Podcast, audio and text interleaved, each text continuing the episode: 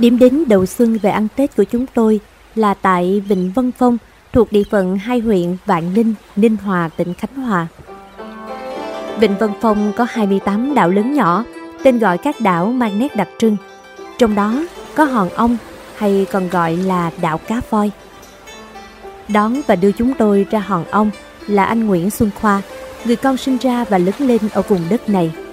Trò chuyện với khách phương xa, anh Khoa say sưa kể về quê hương mình. Đảo này thì à, cái vịnh nó kín nè, da cái voi, cái ong nó thường về mất cái bãi đây nè. Thành người ta đặt cái tên. Khi mà ngư dân mà đánh lưới á, thì nhiều lúc gặp sóng giá thì thuyền nó lật. Rồi cái ong á, đưa tê cỡ lại theo truyền thuyết tê cỡ lại như vậy á, bề nội đồ cỡ lại như vậy á. Rồi nó đưa về bờ. Trời trong gió nhẹ, chúng tôi đến Hòn Ong lúc thời tiết rất đẹp. Điểm đến đầu tiên là làng Lương Hải.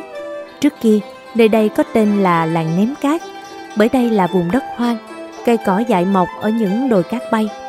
Ông Nguyễn Đình Láng, trưởng lập Lăng Lương Hải kể.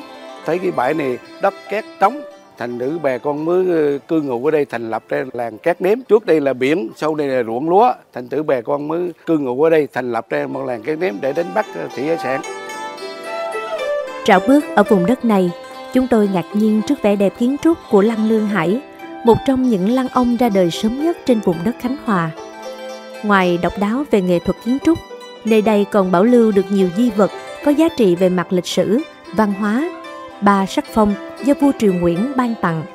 Đặc biệt, lăng còn lưu giữ những bộ xương khi ông lụy bờ. Ông Nguyễn Đình Láng kể.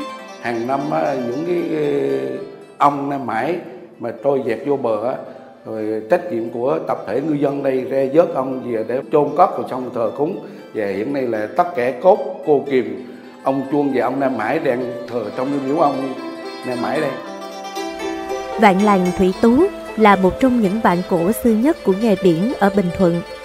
Được lưu thờ bảo quản của ngư dân, bộ cốt ông dường như còn nguyên vẹn và được xác lập là bộ cốt ông lớn nhất Việt Nam và Đông Nam Á.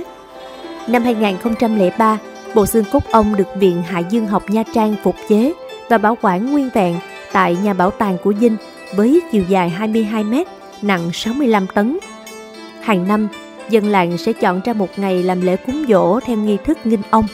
Sau đó là chuỗi các hoạt động diễn xướng dân gian, nhất là hò bả trạo, hoạt động rước thuyền. Ông Nguyễn Tứ Hải, nhà nghiên cứu văn hóa dân gian Khánh Hòa cho biết. bởi vì mỗi lần người ta ra khơi là hồn trao cột buộc và chính vì thế họ phải tin vào một vị thần linh và chính tại thần linh như thế tạo cho họ một sức mạnh sức mạnh gần như họ vượt qua tất cả mọi khó khăn vượt qua tất cả mọi hiểm nguy để làm bằng được một việc đó là gì bám biển và thu được nhiều cá đem lại cái lợi kinh tế và xây dựng một nền văn hóa của ngư nghiệp Lễ hội cầu ngư với ước mong mưa thuận gió hòa, trời yên biển lặng được cộng đồng ngư dân lưu truyền qua bao thế hệ. Vào ngày lễ hội, người dân đều gác lại công việc để cùng tham gia.